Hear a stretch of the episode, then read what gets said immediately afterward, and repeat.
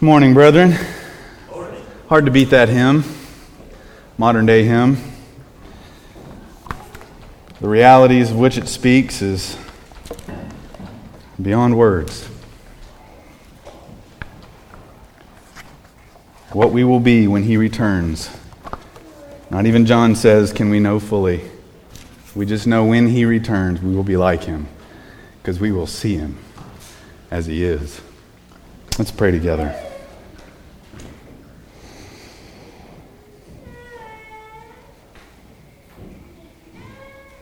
Father, we open your word this morning because it is your word. Lord, those of us who are in Christ are, are done with our opinions. We desire to flee to the law and to the testimony as your disciples. We want to know what do you say? And that's why we've come. Lord, we want to sing to you and sing praises to you, Lord, because it gives us joy unspeakable to think of our Savior, to think of our God, but also just because you're just worth it. You're far more glorious than the most glorious created thing. You created all things. Your glory, as the psalmist says, is above the heavens. That's who you are. Lord, this morning, um, you, the one who spoke everything into existence in six days, you spoke your word, and we pray that you would speak into our hearts this morning to take your word, seal it on our hearts, write it with an iron stylus that we might not depart from it or let it vanish from our sight. Lord, that we might be renewed, that we might be re strengthened, that we might gain another glimpse of you and your Son and your purposes for your people in this world. And as we talk about this morning, subject that potentially is sensitive, we ask you again that you give us faith in your wisdom laid out in these verses we will be looking at today. In Jesus' name, amen. 1 Peter chapter 2. 1 Peter chapter 2.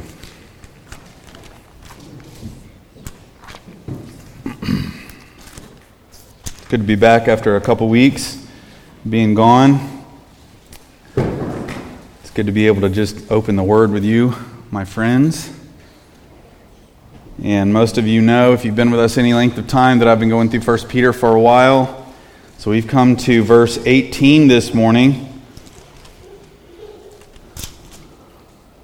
But I would like to read 11 through 25. And I asked Dave to cut a song out during the worship because we do have a lot to cover. So just stick with me and hopefully you'll see a good justification for that as we go through. Starting in verse 11 Beloved, I urge you as aliens and strangers to abstain from fleshly lusts which wage war against the soul, keeping your behavior excellent among the Gentiles, so that in the thing in which they slander you as evildoers, they may, because of your good deeds as they observe them, glorify God in the day of visitation. Submit yourselves for the Lord's sake to every human institution, whether to a king as the one in authority, or to governors as sent by him for the punishment of evildoers and the praise of those who do right. For such is the will of God, that by doing right you may silence the ignorance of foolish men. Act as free men, and do not use your freedom as a covering for evil, but use it as bond slaves of God. Honor all people, love the brotherhood, fear God, honor the king. Servants, or slaves, as your translations may be. Be submissive to your masters with all fear, not only to those who are good and gentle, but also to those who are unreasonable. Not a good translation, in my view. Wicked is a, probably a better translation. Or harsh.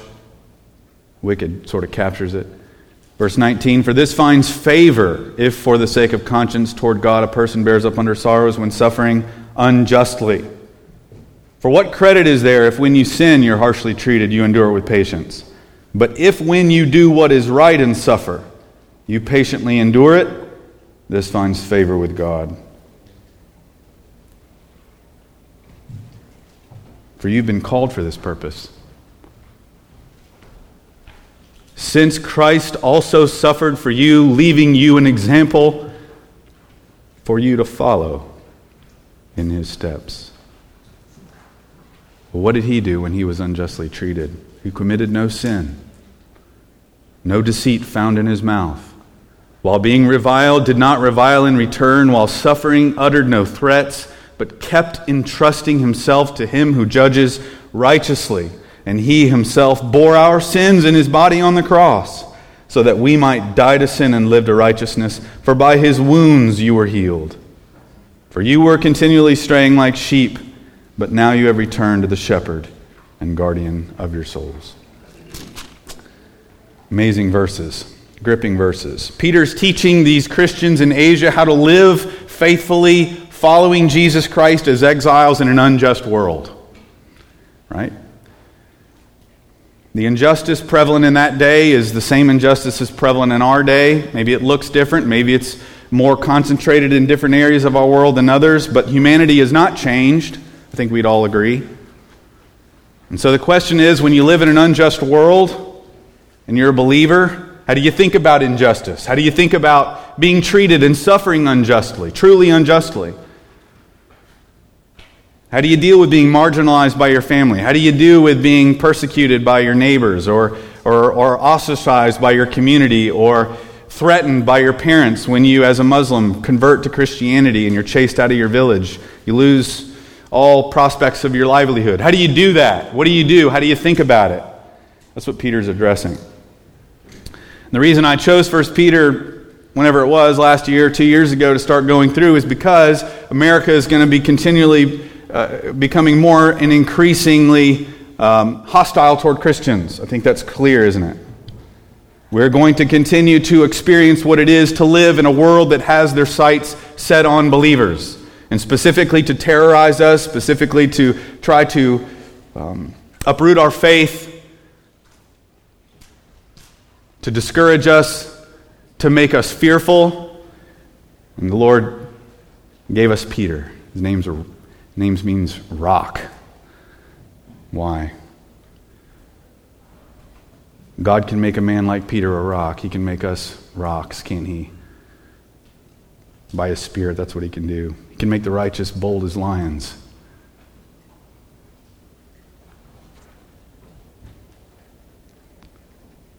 Peter tells us this in this letter how to live as exiles boldly, like Jesus, in an unjust world. In verse 11, Peter has transitioned to talking to us now about because we are all these things that he listed in chapter 2, verse 1 through 10, about being chosen race, royal priesthood, holy nation spelling out all of our identity markers, our designations, who we are now in Jesus, he then turns to say, now, in light of that, verse 11, abstain from fleshly lusts, and verse 12, keeping your behavior, behavior excellent among the Gentiles, so that when they slander you, you'll silence them by your good behavior. Peter is changing now to what we do in light of who we are. That's what he's doing. And I want you to notice that in verse 12, this whole section that follows verse 12 is about excellent behavior. What does excellent behavior look like as Christians? What does that mean? What is the content of excellent behavior? Well, he doesn't leave it to guessing. He tells us. The first thing he tells us, well, the first thing he told us before even verse 12 is to wage war against fleshly lust. That's the first thing, right? You maintain your heart before the Lord. You put to death the deeds of the body by the Spirit, and that's part of it. It always starts with the heart, always starts with the lusts that's what you have to control. Verse 12, then he talks about this just sort of an abstract or general term, good deeds. But then when he, he, he moves into the subsequent passages, now he's going to get even more detailed. And he begins with our submission to governing authorities. Right? That's what he says. Submit yourselves for the Lord's sake to every human institution. That is, every institution created by man in which hierarchical authority structures exist. Be submissive. And that's what it says. It says submit. It means more than respect, it means obey. I think that's clear. And last time we were together, I got all the way down into verse 17, and I didn't finish honor the king. I got all the way down to honor all people, love the brotherhood, fear God, but I left out honor the king. You have to understand something about what Peter is saying here.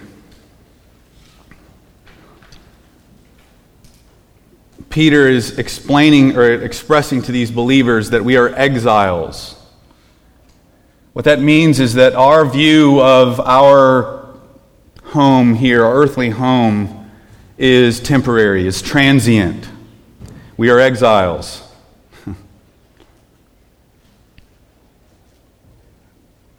We have a bigger picture view than the rest of the world. We know how history is going to end. The concerns of men and women in this world are not fundamentally our concerns.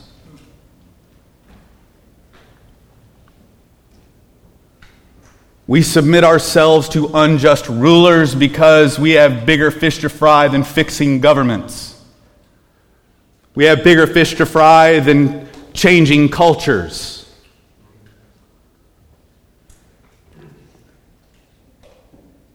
We can honor all people. We can honor a king, even like Nero, who was the ruler at the time of Peter's writing, probably, in Italy. But he was the head cheese. Of course, the provinces had different prefects, and yet he was the big cheese. Peter is very conscious of that. Paul, maybe even more so, writing in Romans to the Romans in Italy Submit yourselves to the governments that be. These guys aren't ignorant of who's in power. It's very fashionable in our day for that to be downplayed. Let's not downplay it. Let's recognize the facts. the facts are that Paul and Peter and the rest of the apostles say, Submit yourselves to the governments that be. Now, obviously, I'm saying, not with regard to sin, not with the things that God commands, that they tell us not to do. But as it pertains to just about everything else, Paul is saying you take a posture of submission. Why? Is it because we're weak? No. Ultimately, there are several reasons why we do. Peter's going to spell that out. But ultimately, it's because this is the way of the Lord Jesus. The Lord Jesus, in his own death and meekness unto death, gives us an example of how to live under the regime of unjust governments. Honor the king. Honor the king. Honor Joe Biden. How's that land on you? Mm, I don't want to do that. Honor the king. Not just know he's there and he's, you should respect him to some degree. I mean, honor. Honor is a pretty strong word to use for Joe Biden or Kim Jong un. Right? Vladimir Putin, Russian Christians, how do you think about your ruler? Honor the king. How can we do that? We recognize that God sets up men, brings down men. Putin's God's man. Biden's God's man.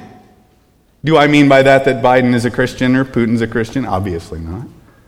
I mean, he's the man that God installed. Is God sovereign, meticulously so over the affairs of men? I think He is.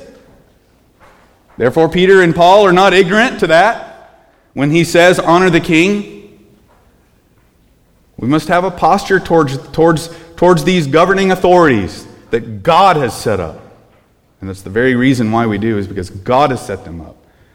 And God has purposes in bringing evil men into the world so that Christians can display to this world that is so anxious about their own lives here that we have a hope that transcends this world. Evil men bring in unjust policies and rules and they, they oppress and start to squeeze Christians. And what do Christians do? They still sing and rejoice and hope in the world to come. And it shows the watching world what it is to have a hope beyond the grave. That's why God does it. Oh, it's a wise plan in the end. We will know that. But you have to understand that's what's behind this. That's what's behind it. And then Peter says something audacious in 18 through 20. Slaves, be submissive to your masters. Slaves? Some of your translations say servants. Mine says servants. Not a bad translation I think rather slaves is probably more appropriate, and I'll spell out some reasons why. First word there, servants, be submissive to your master. The servants, the word there is oikotai. Oikos is the word for household. Some translations say domestic slaves or domestics. Young's literal says domestics. NIV says slaves. Exodus 5 in the Septuagint and Exodus 12 use the, the language of slave. Translate it slave in the context of the children of Israel under the regime and tyranny of Pharaoh in Egypt. Exodus 12, 43, 44 is a good specimen text on this. The Lord said to Moses and Aaron, This is the ordinance of the Passover. No foreigner is to eat of it, but every man's slave purchased with money after you have circumcised him, then he may eat of it. So, giving ordinance here is the Passover. God's talking about the foreigner and every man's slave purchased with money. That's the word. You know it's slave because it's the man purchased with money. And that's the word that Peter uses here. It's what the Septuagint translators used. They used oikatos, oikatai. Deuteronomy 5 5 uses the same word here. And clearly the context is slavery. Proverbs 30, 21 and 22. Under three things the earth quakes, and under four it cannot bear up. Under a slave when he becomes king, and under a fool when he's satisfied with food. Here's the contrast between lowest of society, slaves, highest in society, kings. That's the word. So this term denotes the pop, denotes something like I mean definitely slave, probably domestic slave. Probably slave that lived for private owners. Probably not owned by the state, in other words. Probably domestic slaves. Now, some domestic slaves can be owned by very wealthy landowners. Some Roman wealthy landowners had more than 4,000 slaves. So when we say domestic slave, we don't necessarily just mean the help downstairs. We may mean a whole slugload of slaves working the farms. And what makes it even more likely that the term denotes slave is that these slaves, or servants, as Peter says, are to submit to those who are called despotes, masters. And when the despotes is used, it can be used usually in passages where bondservant or slaves are clearly in view. Let me just, I have a couple here. Let me go to, let me just do one. 1 Timothy 6 1. All who are under the yoke as slaves are to regard their own despotes, masters. Same masters that are over these servants, called despotes, as worthy of all honor, so that the name of our God and our doctrine will not be spoken against. You hear that? All who are under the yoke as slaves are to regard their own masters as worthy of all honor, so that the name of our God and our doctrine will not be spoken against. Those who have believers as their masters must not be disrespectful to them because they are brethren, but must serve them all the more because those who partake of the benefit are believers and beloved. Teach and preach these principle, principles, Timothy. A couple observations about this text. Slavery, slavery is clearly in view. First century Roman slavery, clearly in view. Paul says, under the yoke as slaves, with despotes as masters. The term masters in this text is the same as in 1 Peter, and the instruction is the same with different wording. Paul says Christian slaves must regard their masters with all honor for the sake of God's name. You have theological reasons for your submission, theological reasons for your giving them all honor. And lastly, here Paul assumes that there are some Christians who were slave masters as well. He says those who have believers as masters must serve them even better because they are brethren and benefit from their service. Wow, that's that does not go over well in this society, right? How in the world can Paul say this?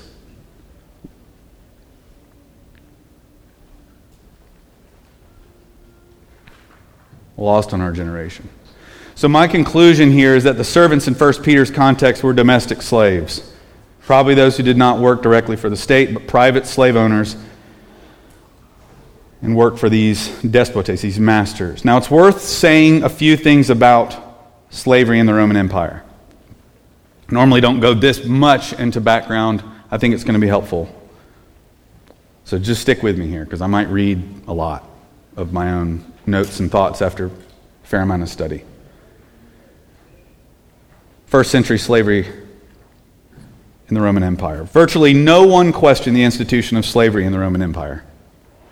It was a pervasive practice and accepted as the norm. Now, most empires utilized slavery to varying degrees, whether you're Carthaginians or the Assyrians, I mean, Egyptians, slavery was not unique or common, or unique or, or uh, exclusive to Rome.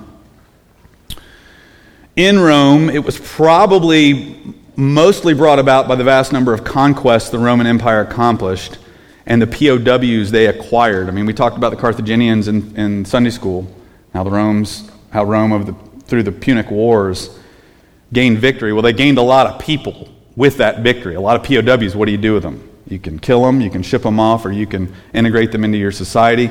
And Rome chose to integrate a lot of them into society. Around the first century in Rome, slaves made up approximately 30% of the population in Italy. Let that sink in for a second. 30% of the population in Italy which meant the numbers were in the millions. In the province regions outside of Italy, the percentage was less, maybe more like 10%. But in the Roman Empire, in the first century, there's estimated to have been approximately 50 million slaves in the population. This is, in many ways, um, uh, the reason, well, it sort of forced an economic situation. What do you do with them? Let's put them to work. Well, how do you do that? Do you pay them? No, they're enemies. What do you do? So you enslave them. That's what that's what happened.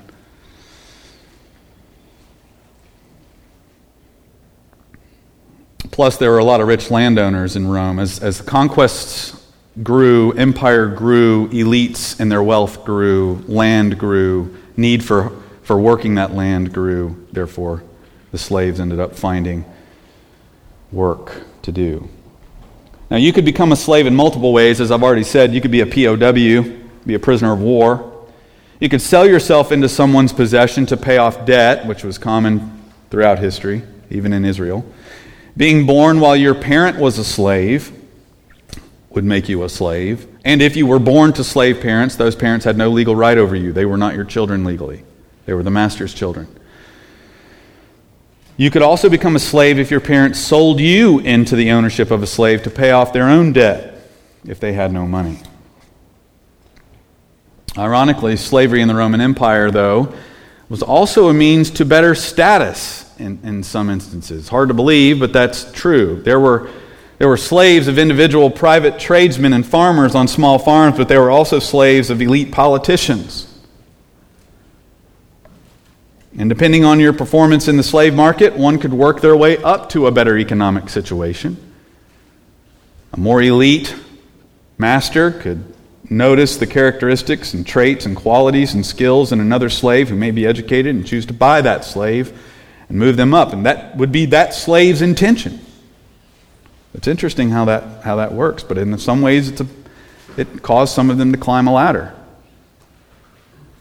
And sometimes people would literally sell themselves into slavery in hopes of working for an upper class master.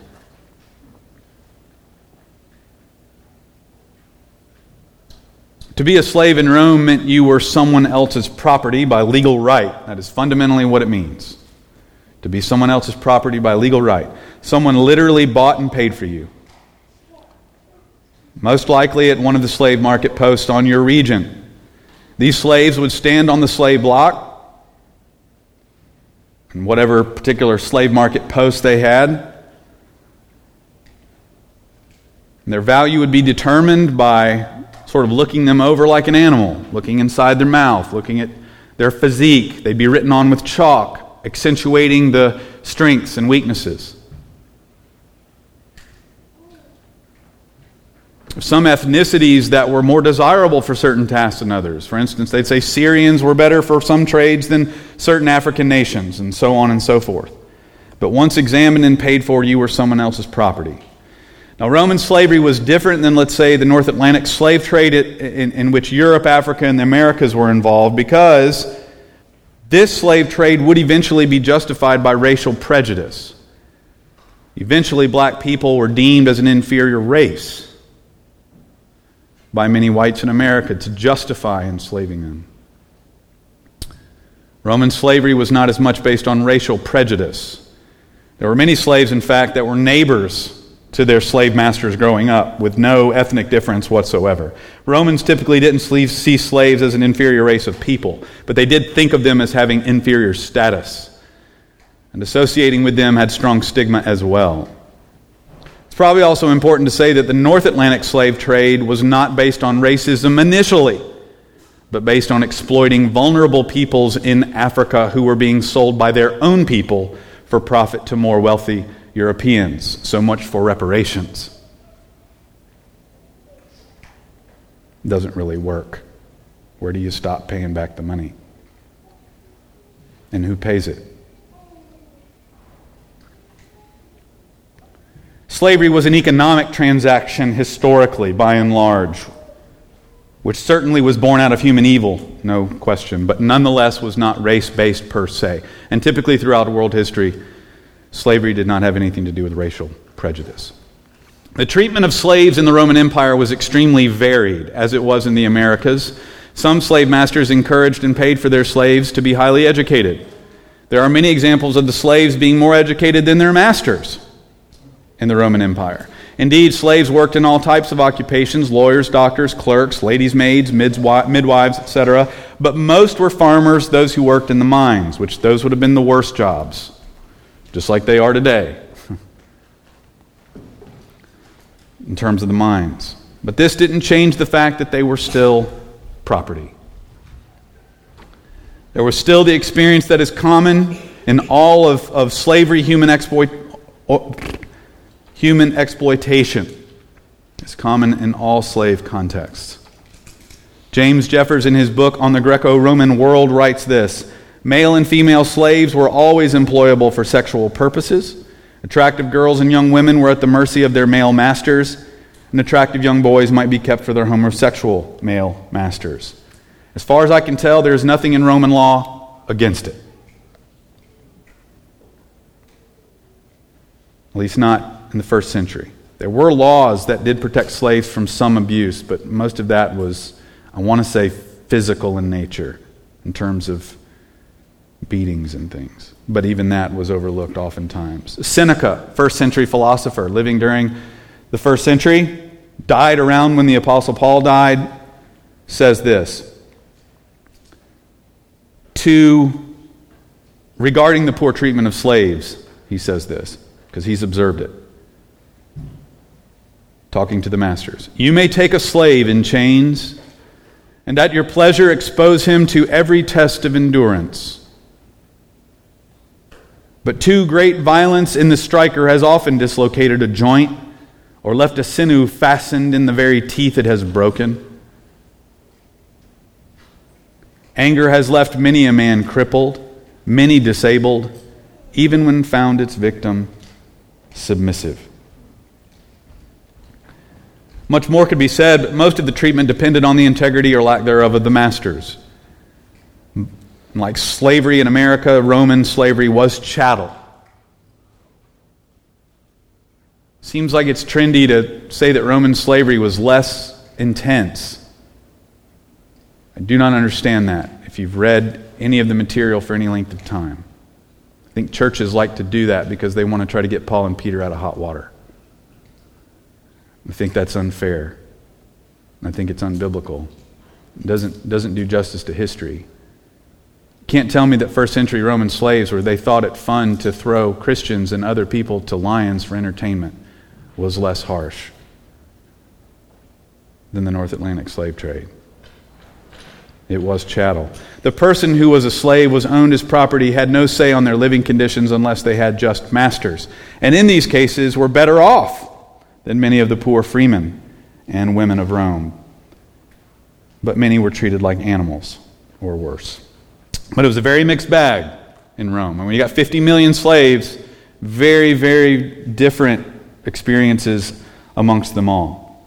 So, this is sort of a brief sketch of slavery in the first century in the Roman Empire. So, the servants Peter addresses in 218 were apparently pervasive enough in Asia and in the church that Peter is writing to, in the churches Peter is writing to, that he took an occasion to write to them. And their masters, nice enough to let them go to the, to the, to the, to the meetings, apparently, because they would hear this, potentially. Those who wouldn't, hopefully, would be told this. Peter exhorts these Christian household slaves to something. And it's interesting here, he doesn't even address masters. He doesn't touch masters, he only addresses slaves. And what does he tell them? 218 Imperatively, be submissive to your masters. Now, this word submissive, in the Old Testament Septuagint, the term means subdued actually can be translated pledging allegiance to, which is interesting, or to wait in silence before. It's used of God. I will wait in silence for God only. That word is hupatasa. That's the word of bringing yourself underneath and waiting for Him to respond. That's the idea. That's the posture. In the Greek world, it was used as a military term in the sense of falling in rank under authority. So, what's Peter saying here to these slaves? Peter's saying these household slaves are to recognize their masters as the authority and fall in rank under them. They are to have a submissive posture, and obviously, obedience to their commands is assumed. Some people think submission only means something like respect, but certainly it's more than this. It means to obey the authority over you. When the church submits to Jesus Christ, she does not merely respect what he has said, she does what her Lord has said. So, this is the idea. The servants who presumably have different types of masters must remember that just because they are believers now and are free from the fear of man and recognize man is not their absolute authority, they must recognize that these masters do have authority over them that requires a certain behavior of submission. That's clear. I think that's crystal clear. And, and you may, as we go through this, have more questions about, well, what about this and what about that? Like I say all the time, I want to get the text right first. And then maybe we can talk about this or that. Let's get the text right first, because this is God's word, and we want to submit ourselves to that. He's our master, and we want to show submission by learning what he says, appropriating what it says, seeing that what he says is good. So Peter does not speak ill. He doesn't, he doesn't speak ill of their masters. He doesn't critique masters. He's not ignorant that these masters, some of them may be wicked, as he will say. And he also does not tell the masters, as Paul does, at least incidentally, to go and try be free. Even though sometimes there were ways to go free under Roman law. He does not criticize the institution of slavery in Rome. He tells them to be submissive. That's what he says. I want all of you to see that, is what he says.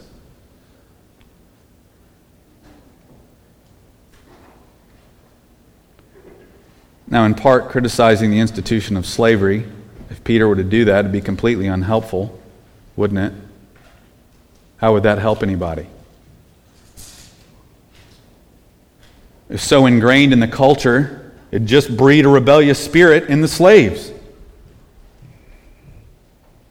And this, in turn, would bring further hardship on the slaves. And the small fledgling churches in the Roman Empire would have no voice to undo this institution. But it's also important to know that Peter is not endorsing or commending the institution of slavery either. Bible nowhere says that slavery is from God, like marriage say. It does not speak that way. It is an invention of a, of a fallen, sinful human race. And yet the Bible, and specifically the New Testament, does not condemn it either. I say that because it's true, and I say that because it's trendy again to start to ding people like George Whitefield and Jonathan Edwards for having slaves, and guys like them. Because slavery has become the, being a master over slaves is the unpardonable sin. And there's a lot of chronological snobbery going on with men who try to sound virtuous in pointing out the fact that they had slaves. And there's articles written on the Gospel Coalition like, Was George Whitefield a Christian because he had slaves? I think these guys need to read their Bibles.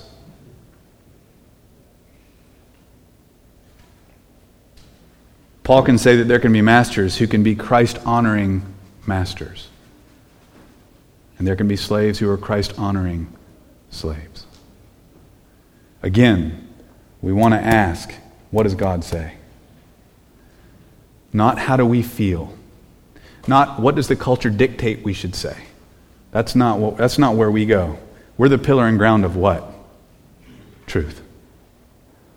It's the truth that sets people free.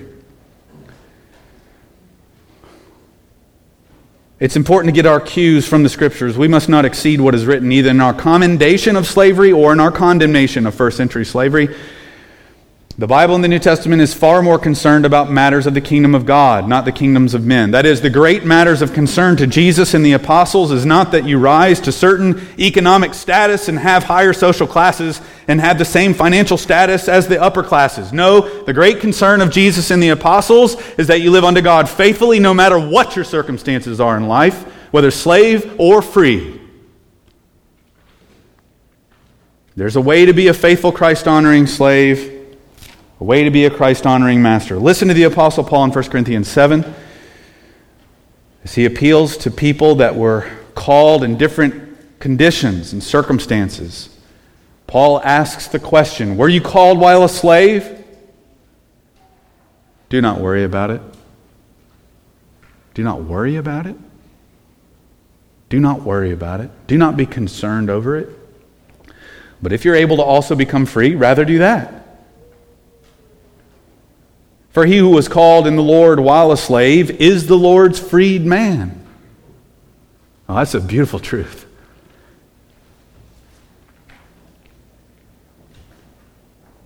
Likewise, he who was called while free is Christ's slave. So your freedom doesn't mean freedom in an absolute sense. You are bought with a price. Do not become slaves of men. Brethren, each one is to remain with God, with God, in that condition in which he was called. I love that.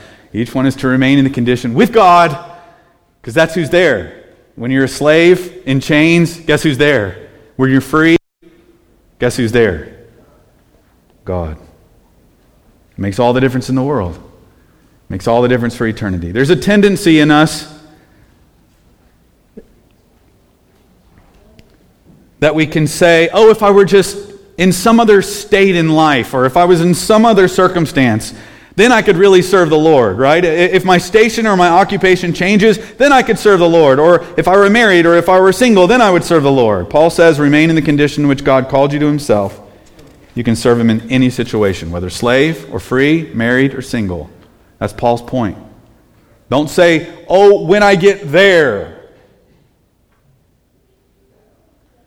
And what does Paul say about slaves? He says, don't worry about it. Don't be concerned. Don't let that become the angst of your soul. What should be the focus, Paul says? Focus must be on the fact that the Lord has set you free. You're the Lord's freed man. That's what he says. You're the Lord's freed man. The greater slavery of sin and Satan, those chains are broken. And you are the Lord's freed man. No man can ultimately own you. And honestly, many of the slaves in the, in the North Atlantic slave trade in the Americas held on to that truth.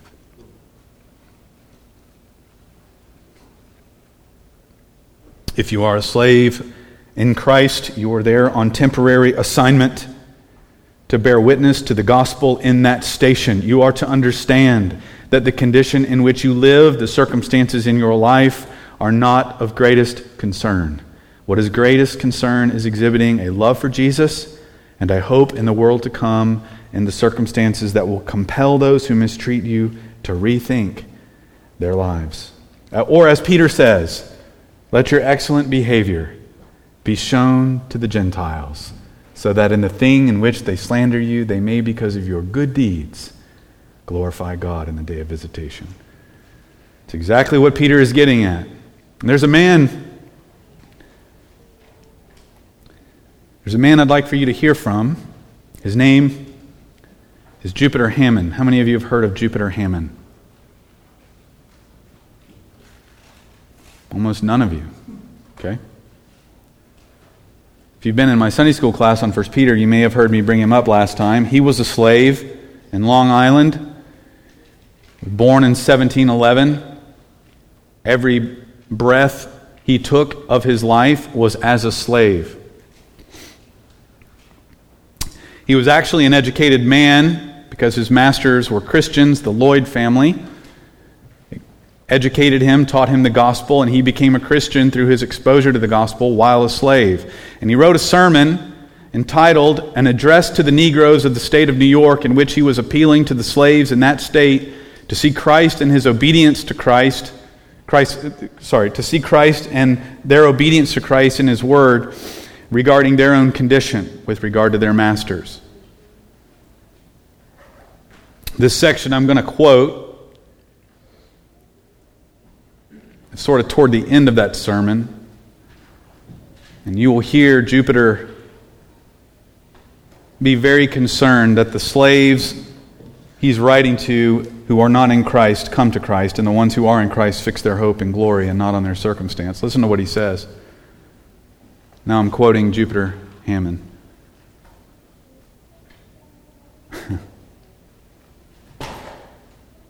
Let God give us this faith. We have so little time in this world that it is no matter how wretched and miserable we are if it prepares us for heaven.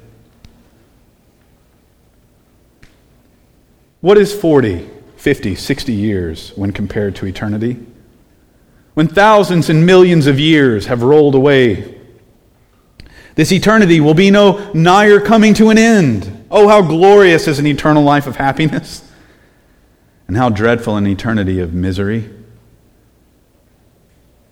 Those of us who have had religious matters and have, have been taught to read the Bible and have, have been brought by their example and teaching to a sense of divine things, how happy shall we be to meet them in heaven where we shall join them in praising God forever.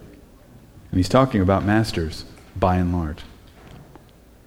But if any of us have had such masters and yet have lived and died wicked, how will it add to our misery to think of our folly? If any of us who have, have, who have wicked and profane masters should become religious, that is to be in Christ, how will our estates be changed in another world? Oh, my friends, let me entreat of you to think on these things and to live as if you believe them to be true. If you become Christians, you will have reason to bless God forever that you have been brought into a land, talking about America, where you have heard the gospel, though you have been slaves.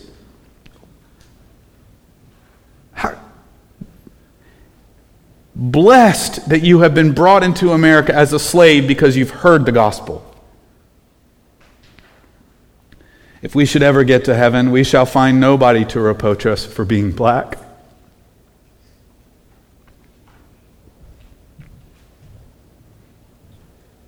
Or for being slaves.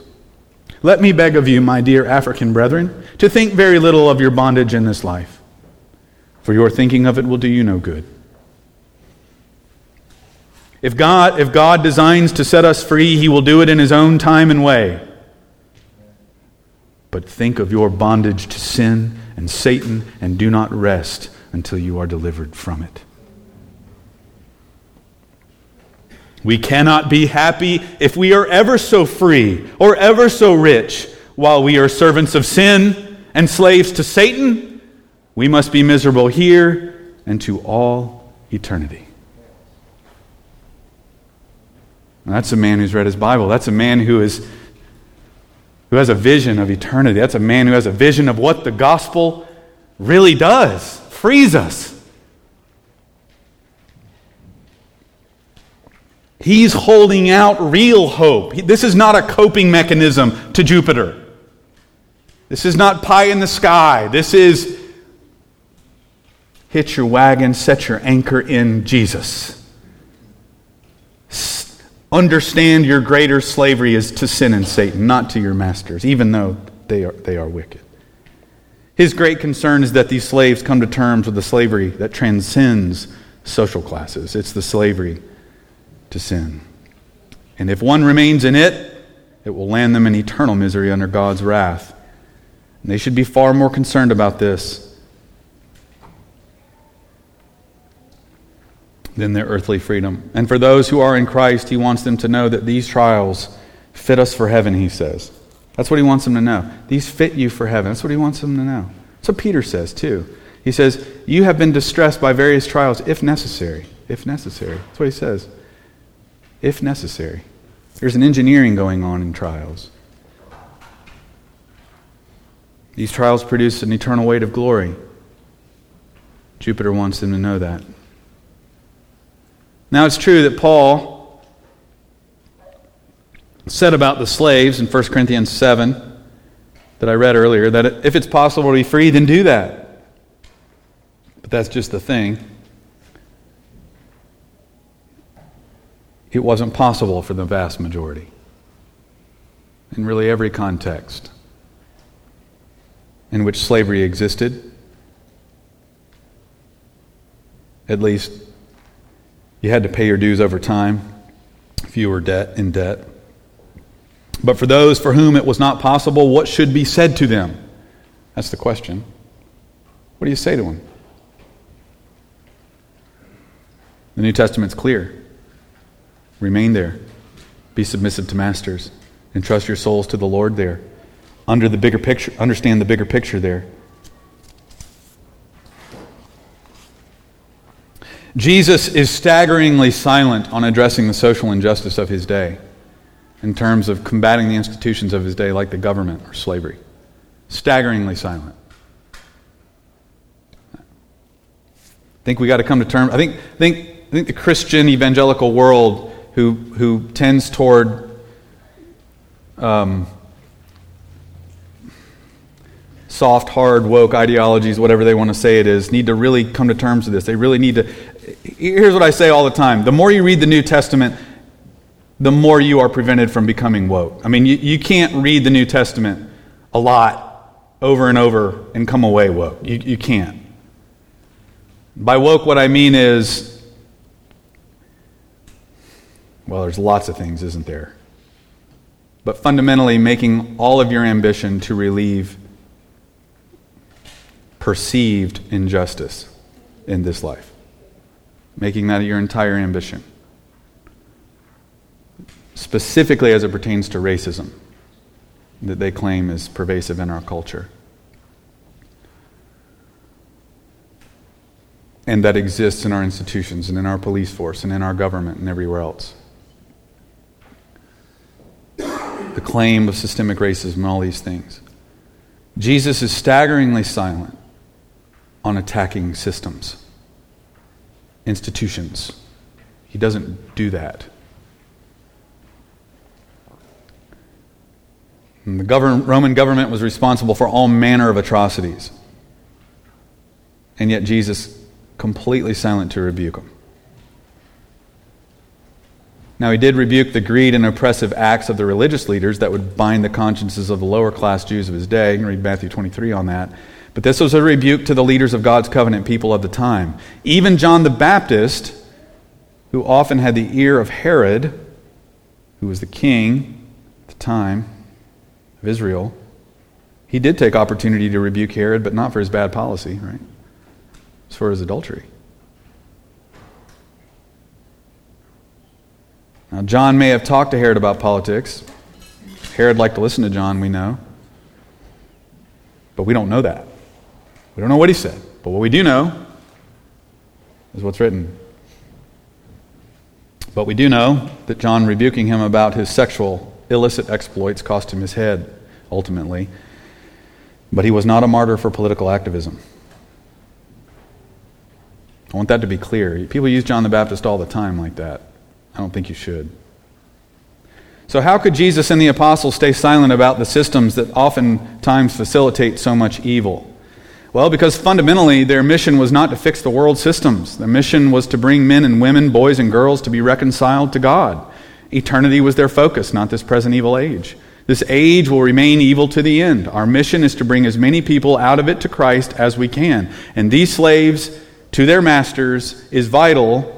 Their submission to their masters is vital because submission adorns the gospel well and could bring about the conversion of their masters. Overthrowing the systems of men is not the mission of the church. Being Christ like in the midst of the sometimes unjust systems to preserve the glory of God, bring about the salvation of sinners, is the mission of God's church. This is how Peter can say such things. And Peter goes on to say this Be submissive with all respect, not only to those who are good and gentle, but also to those who are wicked.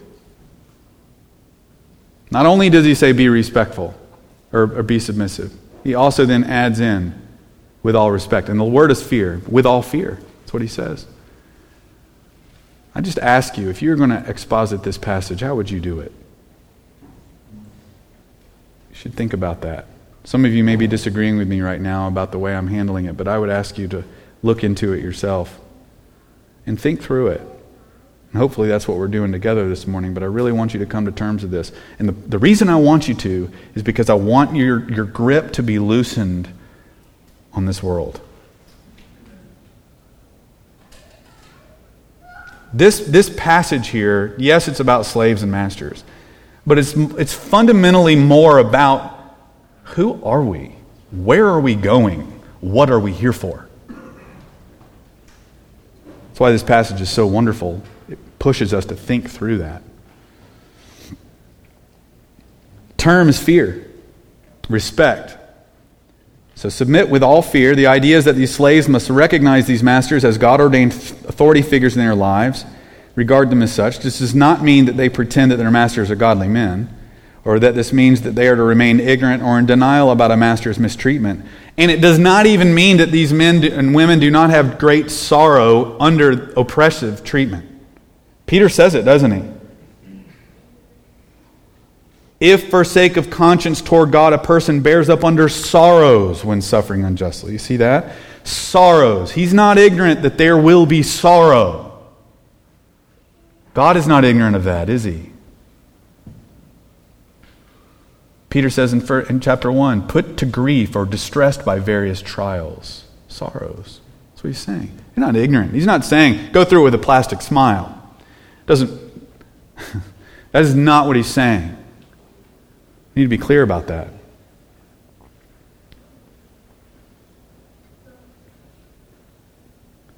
Is to remember that they are slaves for a greater purpose and for a supreme master who has a great purpose through their respectful behavior of the slaves toward their masters. These servants are to be submissive with the trait of utmost respect and godly fear. In other words, the slaves must be afraid of mistreating their masters. Mean, that's Pretty much what Peter's saying.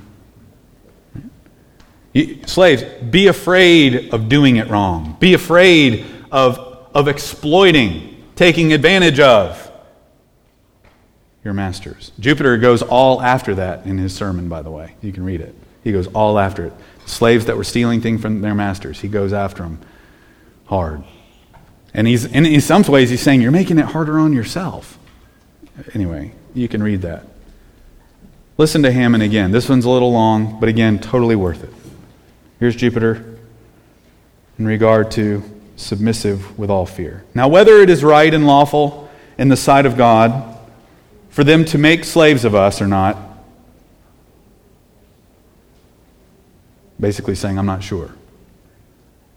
But I am certain that while we are slaves, it is our duty to obey our masters in all their lawful commands and mind them unless we are bid to do that which we know to be sin or forbidden in God's word.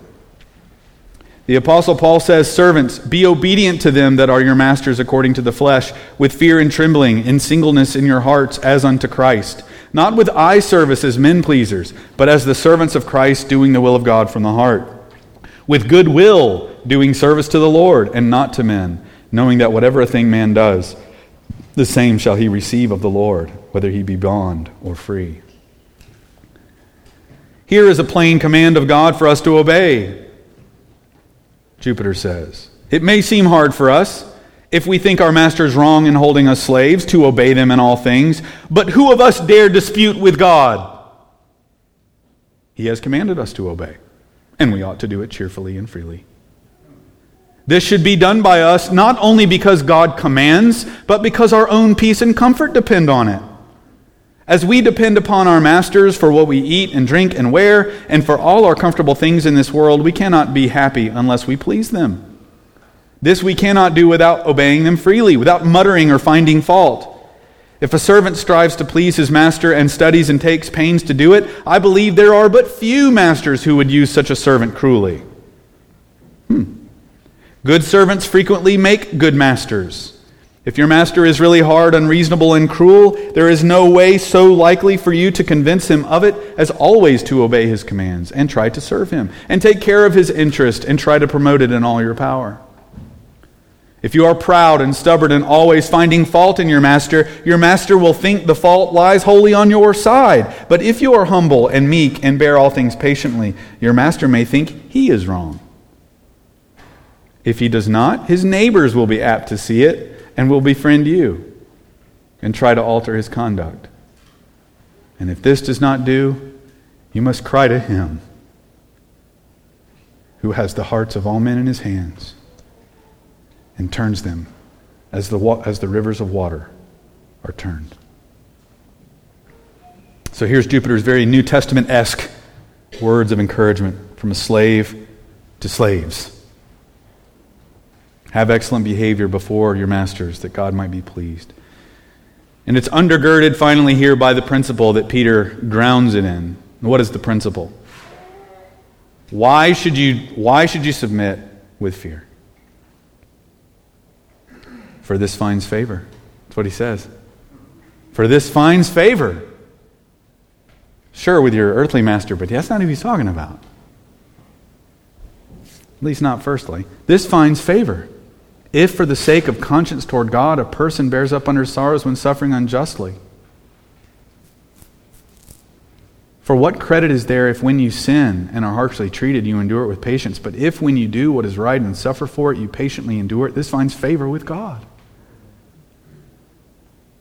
This principle is not just to slaves, this is a principle applied to slavery. If, for the sake of conscience toward God, a person bears up under sorrows and suffering unjustly, this finds favor with God. That's the principle. It applies to you, slaves. It's a principle that all sorrow that is experienced due to some form of mistreatment or persecution finds favor with God. So when we live excellent, non retaliatory lives for theological reasons and for Christological reasons, this finds God's smile. The, the, the term favor here is the word grace. It's the idea of God's gracious disposition of, it's the, it's, it's the idea of a gracious disposition of a benefactor. In other words, those who suffer under harsh masters and are living righteously, keeping their conscience clean, please their, their master, their, their, their ultimate supreme master. God smiles on them.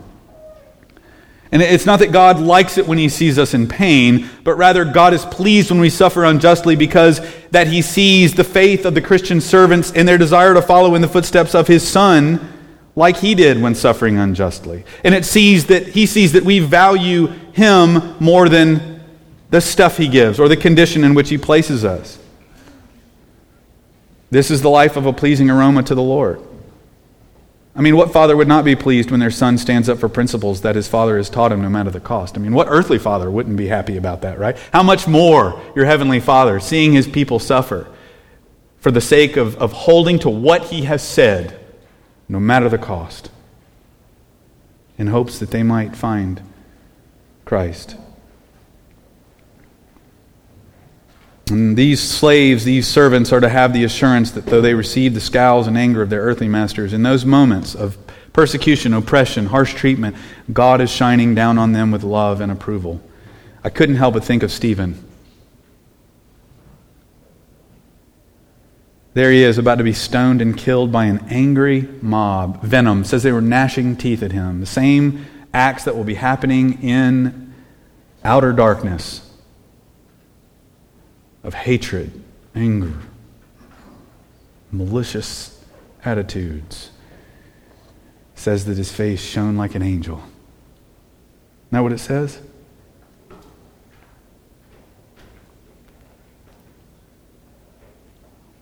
It's amazing. There he is about to be stoned and killed. And what does Jesus do? He lifts himself off his own throne to stand in applause and approval and love at his faithful servant who is imitating his own gracious and forgiving character. You know, Stephen in those moments repeating the words of his Savior. Right? Father, forgive them. Into your hands I commit my spirit. What's he? He's there as imitating Jesus. That's what he's doing. And what's Jesus doing? He's standing there. That's what he's, that's what he's doing. What is that? That finds favor with God. That's God's favor. That's God shining down on his persecuted children. And I don't think finding favor is only that these slaves may know by faith that God is pleased with them when they suffer unjustly. I think it means also that God gives them grace, this favor that gives them the ability and strength to bear up under sorrows in a way that maintains faithfulness. Peter says that whoever serves must do so as the one who is serving by the strength which God supplies. God supplies strength. And even when Stephen was being stoned, Luke tells us now when they heard this, that is, when they were hearing Stephen's whole sermon there, an amazing sermon about redemptive history and the temple and all these things, when they heard this and they were mad, they were cut to the quick and they began gnashing their teeth at him, but being full of the Holy Spirit, he gazed intently into heaven full of the Holy Spirit. How was Stephen able to gaze into the into glory and forgive them and all these things? The Holy Spirit was there. That's what it is. You don't have to worry. When you're a slave, you're with God, right? When you're free, you're with God. When you're persecuted for the sake of the faith, He's with you. You find favor with God. So I know I went long. Maybe that's a lot to think about. This applies, obviously, to employee employer relationships too, right? There's also that. That we need to recognize that the employers over us are God ordained. We need to make sure how we treat them. We need to make sure how we talk about them and how we talk about them when no one's around, or when they aren't around, rather. But, brethren, I just, I just want for my own soul to be gripped by this, and I want you guys to be gripped by this. Um, that we would take encouragement from Peter's perspective about who we are as exiles. And that we would not fall prey to the prevailing winds and doctrines that are out there, even in Christian evangelical circles, trying to figure out every possible way to dilute the, the clear instruction from the New Testament. It doesn't help anybody when you're trying to be more compassionate than God. It doesn't help anything it brings more division. That's what it does. It brings more suspicion about all injustices all around you. That's what it does. Rather than recognizing that injustices will come and we have patterns in the New Testament on how to deal with it. Certainly, there are caveats that I could mention. I didn't mention much this time because I want you to deal with the text.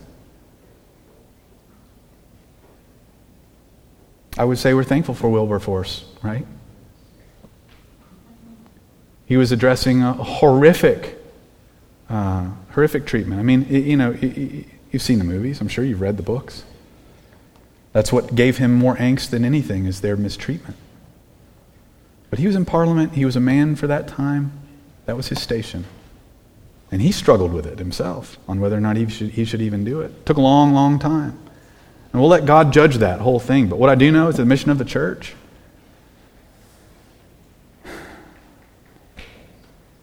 It's just like Jesus. For I came to preach. This is what I came for. Mark chapter 1. We came to proclaim and testify the truth of what we've seen and heard. And that may bring good responses, oftentimes it'll bring bad but we entrust our souls to Him. Let's pray.